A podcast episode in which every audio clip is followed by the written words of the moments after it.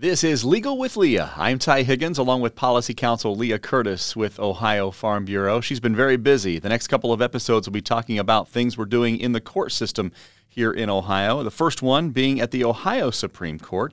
Ohio Farm Bureau recently filed an amicus brief about the Ohio Power versus Burns case, an eminent domain case at the Supreme Court level here in the Buckeye State. Leah, what's this case about? So, the facts of this case are a taking of property by Ohio Power for a transmission line.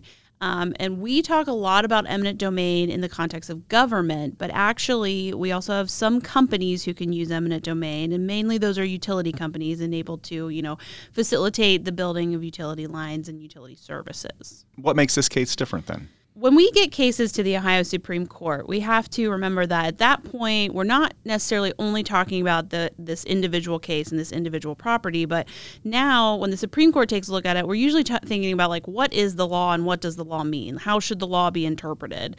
Um, and so that's where we are now. So with this, um, the court is going to look at whether a taking is necessary and for a public use anytime there's an eminent domain case, but there can be a lot more questions underneath those headings. Um, and so this court is going to look at a number of other issues. They're going to look at, you know, is this taking been proven necessary? And who gets to determine whether it's necessary? There are some things in the law that certain takings are just necessary by their nature. And so there's the question of, well, is that true or does the court get to determine that? Um, and then this is taking an easement, which is typical when we talk about takings by utilities. And so, um, you know, is every term in that easement, does every term have to be necessary? Is everything that that utility is saying that easement controls, does that have to be necessary to be a viable taking? And so the court's going to look at both of those things.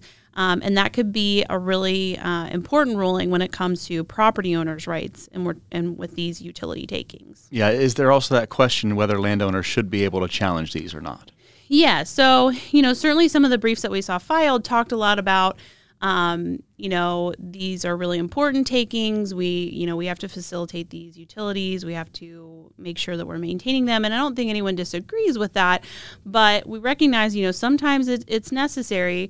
But, you know, landowners do deserve all the protections of the Ohio Constitution. They deserve a right to go to court. They have a, you know, they should have the right to challenge and make sure that the taking is necessary and that it's limited um, to what is actually necessary so that the law is upheld.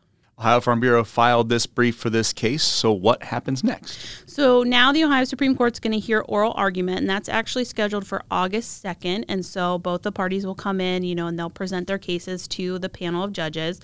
Um, and actually, uh, just so everyone's aware, you you can always watch these oral arguments um, on the court's website. So on August second in the morning, that those will be streamed live. Um, and then afterwards, those do uh, get posted to the internet. Um, if you have one of the public channels, uh, they they play them from time to time as well.